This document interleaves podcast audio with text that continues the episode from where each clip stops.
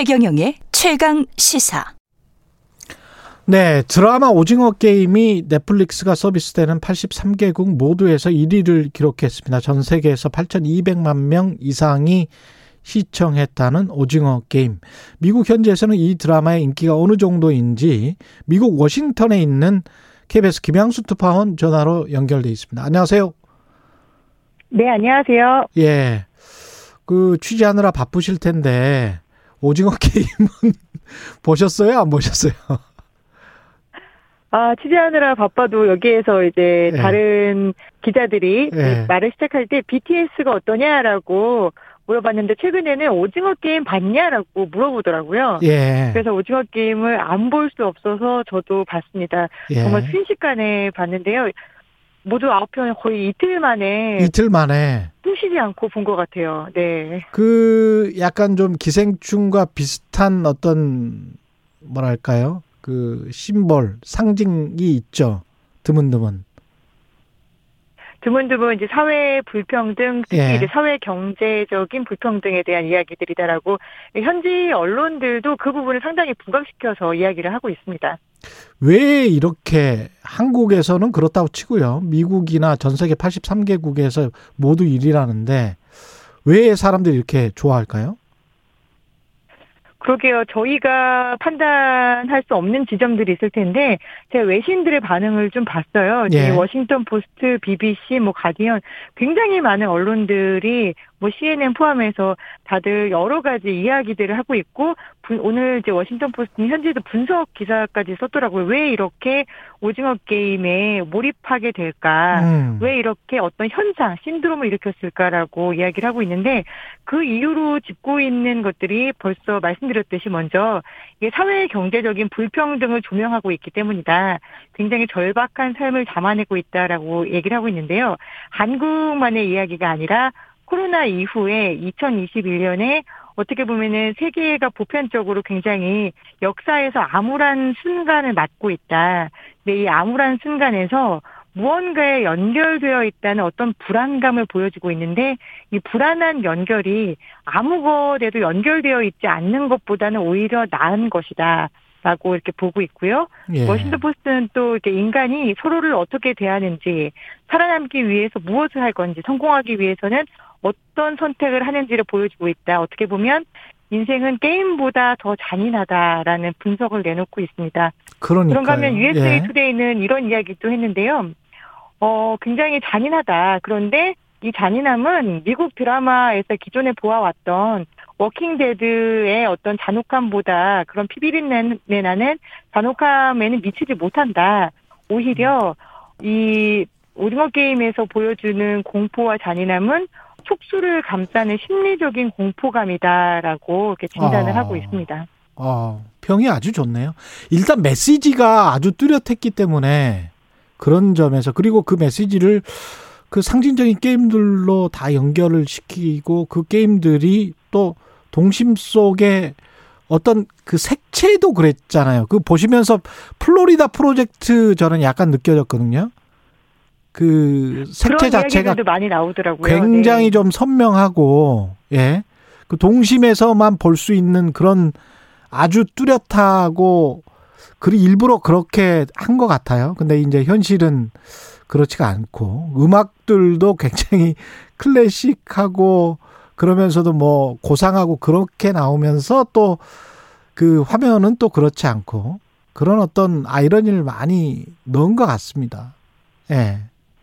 그런 네, 현지 측면에서 언론에서도 그 점을 지적을 했는데요. 예. 서울 혹은 어떤 대도시 삶에 굉장히 어둡 다라는 것을 어두운 음. 측면을 회색의 서울로 회색의 서울로 표시를 했는가 하면은 그 다음에 게임 속의 세상으로 넘어가면은 온통 분홍색 뭐 예쁜 색깔들이 형형 색깔로 있는데 오즈로 우리가 많이 봤던 오즈의 마법사를 연상시키는 오즈의 세계로 바로 순간 이동하는 듯한 느낌이다. 예. 그래서 이게 게임이 아니라 굉장히 비현실이다라는 생각을 들게 하지만 오히려 또 현실보다 잔혹함을 이런 화사한 색깔로 표현해서 더 섬뜩하다 이런 이야기들도 나오고 있습니다.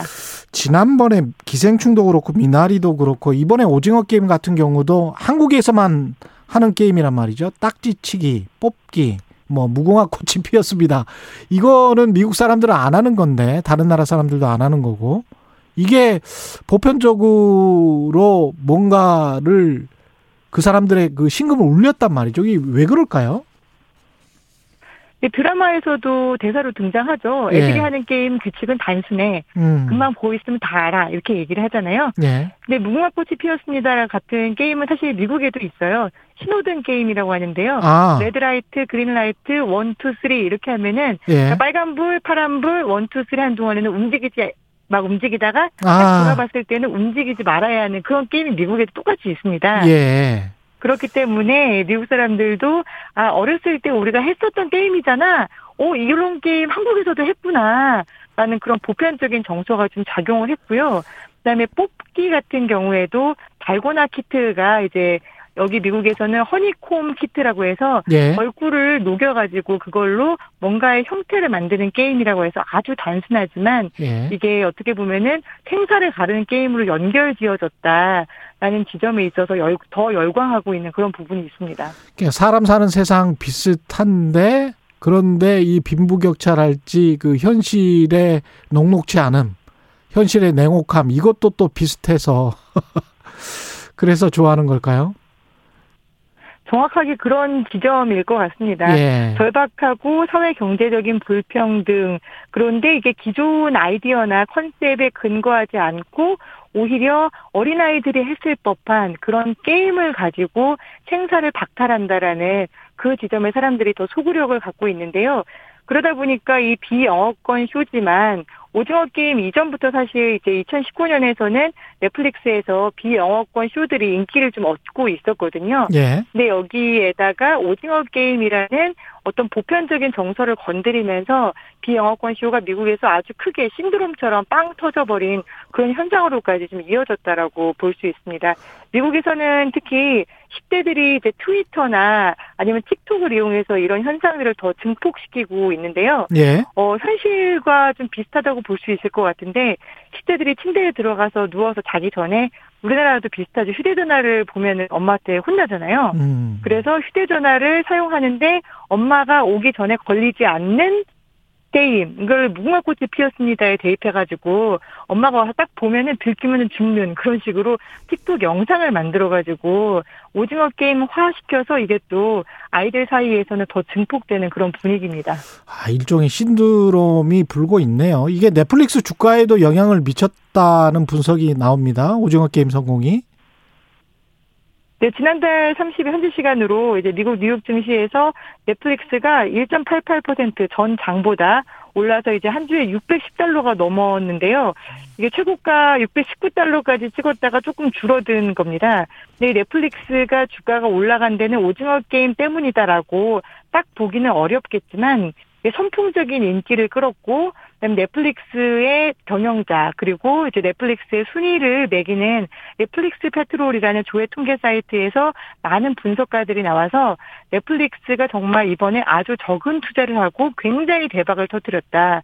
앞으로 이런 작품이 몇 개만 더 나온다면은 넷플릭스는 아주 크게 성공을 거둘 것이다. 특히 비영어권의 쇼가 미국에서 이렇게 굉장히 선풍적으로 먹힐 수 있다라는 것을 넷플릭스가 다시 한번 보여줬다라는 분석들을 내놓으면서 넷플릭스의 장중 주가를 끌어올렸고요.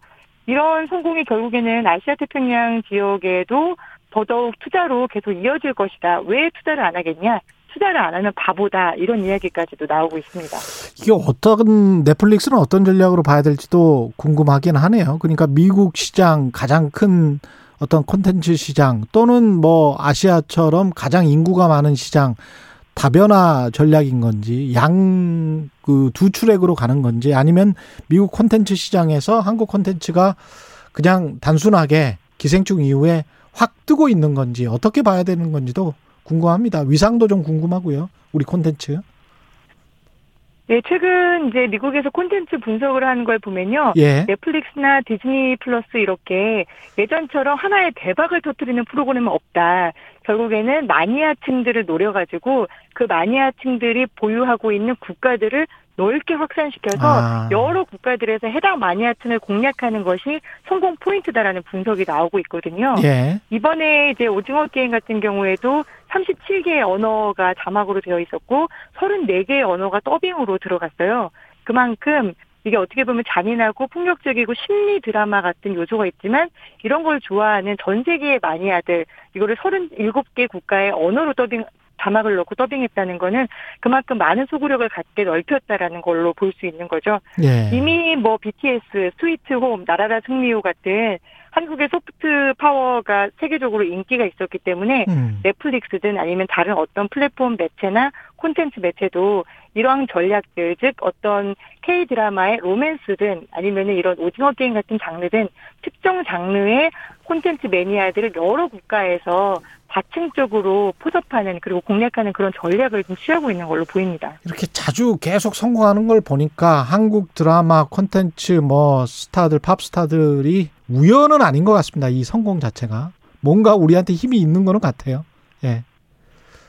네, 제가 지난주에 만났던 뉴욕타임즈 기자와 월스트리트 기자 두 명이 물어보더라고요. 예. 한국 소프트 파워의 비결이 뭔거 같냐고. 오. 그래서 저는 예, 제가 모르는 소프트 파워의 비결을 너네들은 어떻게 생각하니?라고 물어봤어요. 예.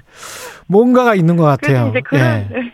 그런 얘기들 하더라고요. 자기들은 잘 모르지만 음. 지금의 젊은 세대들 제가 만난 기자들은 저랑 연배가 비슷하니까요. 예. 그래서 자기들은 모르겠지만 지금의 젊은 세대들은 이제 뭐 로블록스를 하고 그다음에 헝거 게임이나 아니면은 이제 해리포터를 음. 보고 자란 세대들이다. 예. 이 세대들에게는 이제 글로벌 문화라는 게 한국에서 게임을 굉장히 잘 만들잖아요. 예. 한국의 게임이나 한국의 어떤 팝 음악에 길들여져 있기 때문에 더 이상 한국의 드라마가 낯설지 않게 느껴지고 있다. 음. 특히 한국 같은 경우에는 BTS든 아니면 이제 나라가 승리호든 이런 거를 이제 웹에서 트위터라든지 틱톡에서 마케팅을 굉장히 잘한다는 거예요. 예. 그런 측면에서 젊은 친구들에게 더 소구력을 갖고 있는 것 같다. 예. 이런 분석을 내놓아서 예. 아, 로블록스 세대들에게는 그런 게 또 먹히겠구나라는 생각을 좀 해봤습니다. 말씀 감사하고요. 지금까지 워싱턴 KBS 김양순 특파원이었습니다. 고맙습니다. 네, 감사합니다. 예, KBS 일라디오 최경영의 최강시사 듣고 계신 지금 시각은 8시 42분입니다.